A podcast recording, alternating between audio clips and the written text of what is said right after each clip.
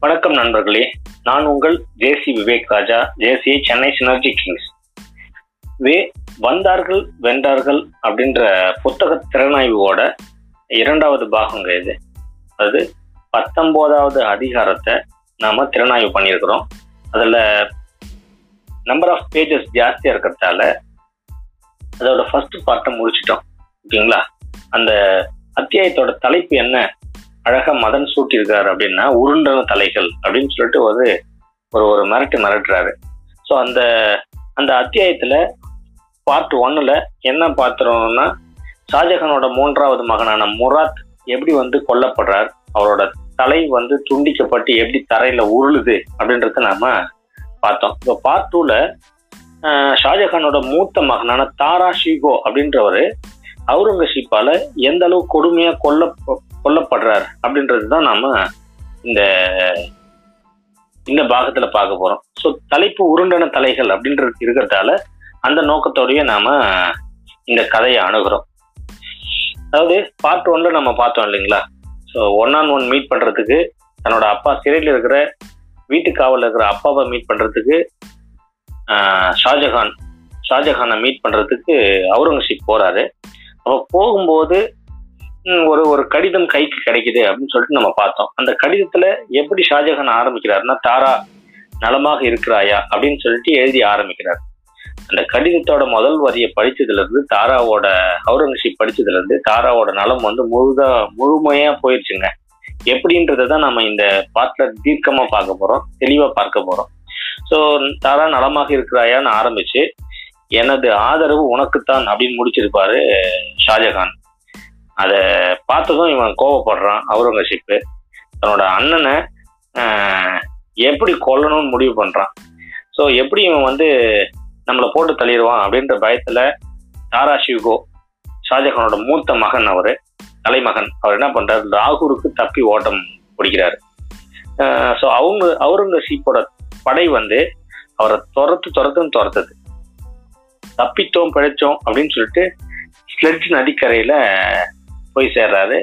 Meanwhile அதே சமயத்துல சுஜா அப்படின்ற ஒரு படை சுஜா அப்படின்ற வீரனோட ஒரு படை வந்து வங்காளத்திலிருந்து வருது. அந்த நேரத்துல ஒரே இடத்துல நின்று போரிடாம இவன் பாட்டு ஓடிட்டே இருக்கானே அவன் கூட கண்ணாமூச்சி ஆட விரும்பல அப்படின்னு அவுரங்கசீப் சொல்றாரு. யாரு கூடன்னா தாரா. தாரா ஒரு இடத்துல நின்று சண்டை போடாம ஓடிட்டே இருக்கானே அப்படின்னு சொல்லிட்டு திட்டிட்டு என்ன பண்றாருன்னா அந்த சுஜான்ற விஷ வந்து நான் ஒரு நசுக்கு நசுக்கிட்டு வரேன். நீங்க தொடர்ந்து தேடுங்க அப்படின்னு சொல்லிட்டு கட்டளை இட்டுட்டு அவுரங்கசீப் அவுரங்கசீப் கிளம்புறாரு. தாரா என்ன பண்றாருன்னா லாகூர்ல இருந்து சிந்து மாகாணம் ஓடுறாரு. சிந்து மாகாணத்துல இருந்து கட்ச் பாலைவனத்துக்கு ஓடி தப்பிக்கிறாரு. தொடர்ந்து ஓடிட்டே இருக்காருங்க. தெற்கு நோக்கி கோல்கொண்டா அப்படின்ற இடத்துக்கு போறாரு. அதுக்கு அருகாமல் இருக்கிற பீஜப்பூர் சுல்தானோட உதவியே நாடலாமா அப்படின்ற யோசனை பண்ணிட்டு இருக்காரு. அந்த சமயத்துல அந்த இடத்துக்கு ஜஸ்வந்த் சிங் அப்படின்றவர் வந்து தனது பட படையோட அங்க வந்து சேர்றாரு. அவர் கூட சேர்ந்து பேசி அவுரங்கசீப்பை எதிர்க்கிறதுக்கு திட்டமிட்டாரு நம்மளோட தாரா ஷீகோ. ஸோ இந்த ஜஸ்வந்த் சிங்கை பத்தி நம்மளோட மதன் எப்படி வர்ணிக்கிறார்னா நம்மளோட எம்எல்ஏக்கள் இருக்காங்க இல்லையா அவருக்கு எல்லாம் முன்னோடி இந்த ஜஸ்வந்த் சிங் தான் அப்படின்னு சொல்லிட்டு கிண்டலா சொல்றாரு. எதற்காக அப்படின்னா நம்ம எம்எல்ஏக்களுக்கே உரித்தான ஒரு பாணியில கட்சி மாற்றம் பண்றாரு கட்சி மாறுறாரு அப்படின்னு சொல்லிட்டு இங்க பதிவு வைக்கிறாரு எழுத்தாளர். ஆமாங்க. அரசியல் ராஜதந்திரியான அவுரங்கசீப் என்ன பண்றாருன்னா ஒரு கடிதத்தின் மூலம் பதவி உயர்வு தருவதாக கூறி ஜஸ்வந்த் சிங்கை விலைக்கு வாங்கிடுறாரு. ஸோ இந்த நேரத்துல இவரோட சப்போர்ட்டோட நம்ம போய் சண்டை போடுவோம்னு சொல்லிட்டு போன தாரா ஷிகோக்கு வந்து ஒரு அதிருப்தி ஏற்படுது. இருந்தாலும் அவர் சோர்வடையில. ஆயிரத்தி அறுநூத்தி ஐம்பத்தி ஒன்பதாவது வருஷம் ஏப்ரல் மாசம் பன்னெண்டாம் தேதி ஆரம்பிச்ச சண்டை போர் வந்து மூன்று நாட்கள் தொடர்ந்து போரிடுது. அதாவது தாரா படையும் அவுரங்கசீப்போட படை படைய மோதுது. தொடர்ந்து மோடும் மோதும் போது இவங்க வந்து வலுவிழக்கிறாங்க. ஸோ அதனால தாரா என்ன பண்றாரு? தப்பி ஓடுறாரு. யாரோடனா தன்னோட இளைய மகனோடமும் ஒரு ஒரு டசன் மெய்க்காவலரோடவும் தப்பி ஓடுறாரு. பிரதான தளபதி ஜெய்சிங் அப்படின்றவரோட தலைமையில தாரா தொடர்ந்து தேடப்படுறாரு. பாவம் தாரா வந்து நிக்காம ஓடிட்டே இருக்கிறாரு. அவர் வந்து மீண்டும் கட்சி பாலை கட்ச் பாலைவனத்துல வந்து அண்ணன் தண்ணி இல்லாம சாப்பிட சாப்பாடு இல்லாம ஓடிட்டே இருக்கிறாரு. ஸோ அங்கிருந்து என்ன முடிவு பண்றாருன்னா தாரா பாரசீகம் போயிடலாம் அப்படின்னு சொல்லிட்டு ஒரு முடிவு பண்றாரு. இந்த பாரசீகத்துக்கு போறதுக்கு முன்னாடி போலன் கணவாய் அப்படின்ற ஒரு இடத்துல அதுகிட்ட வந்து சற்று ஓய்வு எடுக்கலாம்னு சொல்லிட்டு ஓய்வு எடுக்கிறாரு அவர் என்ன சொல்றது? ஒரு கொடுமையிலும் கொடுமையும் அடுத்த அதிர்ச்சி வந்து இடி போல காத்துட்டு இருக்குது அது என்ன அப்படின்னா அவரது அன்பு மனைவியான நாதிரா பேகம். அவங்களுக்கு வந்து வயிற்றுப்போக்கு ஜுரம் இதனால ஜன்னி. நோய்வாய்ப்பட்டு என்ன பண்றாங்க? இறந்துடுறாங்க அங்கேயே. ஸோ இவர் வந்து சோக கடல்ல ஆழுறாரு. ஆழ்ந்துடுறாரு. இருந்தாலும் விதி வலியுதுன்னு சொல்லிட்டு என்ன பண்றாங்க? மறுபடியும் அது அடுத்த முயற்சியை எடுக்கிறாரு. அது என்னன்னா போலன் கலவாயிலிருந்து கணவாயிலிருந்து ஐந்து கிலோமீட்டர் தொலைவில் தாது தாதார் அப்படின்ற ஒரு ஊர் இருக்குது. அங்க ஆப்கானிய தலைவன் ஒருத்தன் இருக்கிறான். அவன் பேர் வந்து மாலிக் ஜிவான். ஸோ அவனோட உதவியை நாடலாமா அப்படின்னு யோசிக்கிறார். எந்த பேசிஸ்ல அவனோட உதவியை கேட்கிறாரு அப்படின்னா முன்பொரு காலத்துல ஷாஜகான் வந்து மரண தண்டனை அறிவிச்ச மரண தண்டனை கைதி தான் இந்த மாலிக் ஜிவான். ஸோ தாரா வந்து அந்த நேரத்துல பாதுஷா ஷாஜகானுக்கு எடுத்து கூறி அவனை தப்பிக்க வைக்கிறார். அதாவது மரண மரண தண்டனையிலிருந்து காப்பாத்துறார். அந்த நன்றி உணர்வை மூலதனமா வச்சு நம்ம தாரா வந்து மாலிக் ஜவான் மாலிக் ஜவான் கிட்ட பேசுறாரு. அவன் வந்து சப்போர்ட் பண்றதா நடிச்சு என்ன பண்ணிடுறான் இவரை ஏமாத்திடுறான். ஏமாத்துறது மட்டும் இல்லாம அவுரங்கசீப் கிட்ட இவன் இருக்க இடத்த காட்டி கொடுத்துட்றான். ஸோ அவுரங்கசீப்போட படை வந்து தாராவையும் அவரோட மகன் ஷிபிர் ஷூகோ இருக்காரு அவரையும் விலங்கிட்டு டெல்லிக்கு கூட்டிட்டு போறாங்க. ஆகஸ்ட் மாதம் இருபத்தி மூணாம் தேதி ஆயிரத்தி அறுநூத்தி ஐம்பத்தி ஒன்பதாவது வருஷம் டெல்லிக்கு இவரை விலங்கிட்டு அழைச்சின்னு போறாங்க. இவங்க ரெண்டு பேரையும் கூட்டிட்டு போய் அவுரங்கசீப் பாதுஷா இருக்கார் இல்லையா அவரோட அரசவையில முன்னாடி நிறுத்துறாங்க. இவ்வளவு தொல்லை கொடுத்த இந்த கைதிய தெரு தெருவா ஓ- ஊர்வலம் போக விடுங்க அப்படின்னு சொல்லிட்டு ஆவேசமா ஆணையிடுறாரு அவுரங்கசீப். ஸோ இந்த இந்த தெரு தெருவான ஊர்வலம் அப்படின்றது எவ்வளவு கொடுமையா நிறைவேற்றப்படுதுன்னா ஒரு குட்டி யானைய சேத்துல புரள வச்சு அது மேல எந்த விரிப்பும் இல்லாம கம்பளமும் இல்லாம அப்படியே ஏத்துறாங்க. சுட்ட வெயில் இந்த சேர் வந்து காஞ்சதுன்னா எப்படி யானை மேல உட்காரதுன்னு கொஞ்சம் கற்பனை பண்ணி பாருங்க. ஸோ இந்த மாதிரி ஒரு ஒரு நெருக்கடியான சூழ்நிலையில தாராஷிகோ தாரா ஷிகோ வந்து யானை மேல ஏத்தி கிழிந்த ஆடையோட தொங்கின தலையோட வந்து ஊர்வலமா கொண்டு போகப்படுறாரு. அவர் முகம் ரொம்ப வாடி இருக்கு. கிழிந்த ஆடைகளோட போறாரு. ஆனாலும் சுத்தி பார்த்தீங்கன்னா உறைவால உருவின கண்டிஷனோட ஒரு ஒரு படை சுத்திலும் காவலோட அந்த ஊர்வலம் நடக்குது. எப்பவுமே பளிச்சின்ற ஆடையோடையும் தங்க ஆபரணத்தோடையும் கம்பீர நடையோடையும் தாராவை பார்த்த நாட்டு மக்களுக்கு பேரதிர்ச்சி. அது வந்து ஒரு இடி மாதிரி அந்த மக்களோட மனசுல இறங்குது. அவங்க தலை துவண்டு போன தாராவை பார்த்து கும்பிடுறாங்க அழறாங்க. கண்ணீர் விட்டு ஓன்னு ஓலமிட்டு அழுகுறாங்க. குழந்தைங்கள்லாம் கூட பார்த்து கதறுது. ஸோ அப்போ தாரா மேல அந்த நாட்டு மக்களுக்கு இருக்கிற பற்றும் பாசமும் இந்த நிகழ்ச்சி புரிய வைக்கிறதா பதிவு வைக்கிறார் எழுத்தாளர்.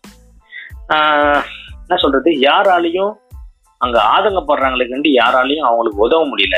ஏன் அப்படின்னா வால்படையோட அந்த வீரர்கள் வந்து சுத்தி போயிட்டு இருக்கிறாங்க ஸோ அதனால மக்கள் வந்து ஆவேசப்படுறாங்க ஆத்திரப்படுறாங்களே கண்டி அவங்களால ரியாக்ட் பண்ண முடியல. ஸோ அடுத்த கட்ட நடவடிக்கை என்ன நடக்குதுன்னா அடுத்த நாள் ஸோ இந்த ஊர்வலம் போயிருச்சு. அடுத்த நாள் என்ன பண்றான் அந்த மாலிக் ஜிவான் இருக்கான் இல்லையா? தாராவை காட்டி கொடுத்தவன். அவன் குதிரை மேல வரான் ஊருக்குள்ள. அப்போ மக்கள் வந்து கோபத்துல கொதிச்சு கையில கிடைக்கிற கல்லெல்லாம் எடுத்து அவன் மேல எறிகிறாங்க ஸோ இந்த இந்த இந்த நேரத்துல மக்களோட மனநிலை மூலமா என்ன உணர்ந்துக்கிறான் அவுரங்கசீப்? அவன் வந்து ஒரு மிகப்பெரிய ராஜதந்திரி இல்லையா? ஸோ மக்கள் கிட்ட தாராவுக்கு இருக்கிற செல் செல்வாக்கு அவனுக்கு புரியுது. அதனால என்ன பண்றான்னா திடீர்னு ஒரு முடிவு எடுக்கிறான். அது என்னன்னா வழக்கம் போல அவர் எடுக்கிற குற்ற குற்றப்பத்திரிகை. இது வரைக்கும் தாரா பண்ண தப்புகள்லாம் லிஸ்ட் பண்றான். அந்த குற்றப்பத்திரிகையை எடுத்து கோர்ட்ல இவனை குற்றவாளியா தாக்கல் பண்ணி மரண தண்டனையை விதிக்கிறான். ஸோ இவனோட மரண தண்டனை ஆகஸ்ட் மாதம் முப்பதாம் தேதி ஆயிரத்தி அறுநூத்தி ஐம்பத்தி ஒன்பதாவது வருஷம் நிறைவேறுது அதாவது அவனை ஊர்வலமா கூட்டு வராங்க இல்லையா? கைது பண்ணி. அதுல இருந்து ஏழாவது நாள் ஆகஸ்ட் இருபத்தி மூணு அவன் வரான் முப்பதாம் தேதி வித்தின் செவன் டேஸ்ல அவனுக்கு வந்து மரண தண்டனை அறிவிக்கிறாங்க. ஸோ அடுத்த நாள் காலையில இது நடக்குது. ஓகே ஊர்வலம் வந்ததோட அடுத்த நாள் காலையில நடக்குது. அன்னைக்கு விடியற் கால வந்து ஷிபிர் அப்படின்ற அவனோட மகன் வந்து அவனோட அப்பாவை ஆற தழுவி அழுதுட்டு இருக்கிறான். அவனை வந்து பலவந்தமா அவுரங்கசீப்போட வீரர்கள் வந்து பிரிச்சு அதாவது பிரிச்சு எறிகிறாங்க. அந்த பையன் தனியா போறான். ஒரு வீரன் என்ன பண்றான்னா தன்னோட உறைவால வேகமா உருவி நம்ம தாராவோட தலைய ஒரே வீச்சுல வீச்சு ஒரே வீச்சுல பாய்ச்சி அவனோட தலையை துண்டிக்கிறான். அந்த தலை வந்து அந்த கரடு முரடான கல் தரையில உருள்றதா மதன் எழுதியிருக்கிறாரு. ஸோ இந்த நிகழ்ச்சியை படிக்கிற நமக்கே மனசுல வந்து ஒரு நெருடலும் ஒரு ஒரு வருத்தமும் இருக்கு. ஸோ இந்த நேரடியா பார்த்தா அந்த மனம் ம- மகனோட மனநிலை எப்படி இருக்கும்? இந்த நிகழ்ச்சியில கேள்விப்படுற அந்த மக்களோட மனநிலை எப்படி இருக்கும்? அப்படின்னு சொல்லிட்டு நம்மளால சிந்திக்கவே முடியல நண்பர்களே. அது மட்டும் இல்லைங்க. வெட்டின தலையை யானை மேலே ஏற்றி ஊர்வலமாக போக வச்சு ஸோ நிறைய அது மாதிரி கொடூர செயல்களெல்லாம் செஞ்சுருக்கிறான் செஞ்சிருக்கிறான் அவுர் அவுரங்கசீப். ஸோ அதுக்கப்புறம் அரசவைக்கு கொண்டு வந்து அவரோட தலையை பார்க்கும்போது அவனை பார்க்க விருப்பம் இல்லை அப்படின்னு சொல்லிட்டு தன்னோட உறைவால உருவி தலையை வெட்டுறதா கதை நகருது. ஓகேங்களா? ஸோ இதெல்லாம் எதனால் எதனால நகருது? எதனால இந்த மாதிரி விஷயங்கள் நடக்குது அப்படின்னா முறையாக வளர்க்கப்படாத குழந்தைகளால தான் இது வந்து நடக்குது அப்படின்னு நான் வந்து திங்க் பண்றேன். ஸோ ஒரு நாட்டுல ஒரு ஒரு மன்னனா ஒரு படைத்தளபதியா தன்னோட ம மகனோட வீரத்தை காட்டுறதுக்காக ஒரு ஆம்பியன்ஸை கொடுக்குறாங்க அப்படின்னும் போது அவன் சண்டை போடுறான் நிறைய தலைகளை வெட்டுறான்.